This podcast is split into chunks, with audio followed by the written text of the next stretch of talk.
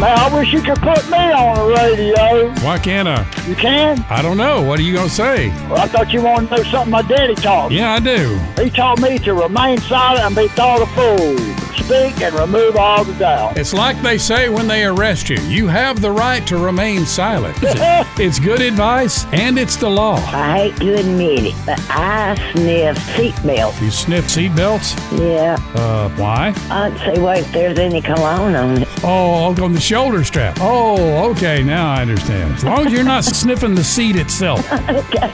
Always keep a can of WD 40 handy. Do you still keep a can of WD 40 with you wherever you go? Absolutely. You never know That's when right. something might need lubing. That's absolutely correct. keep a can handy at home, That's too. right.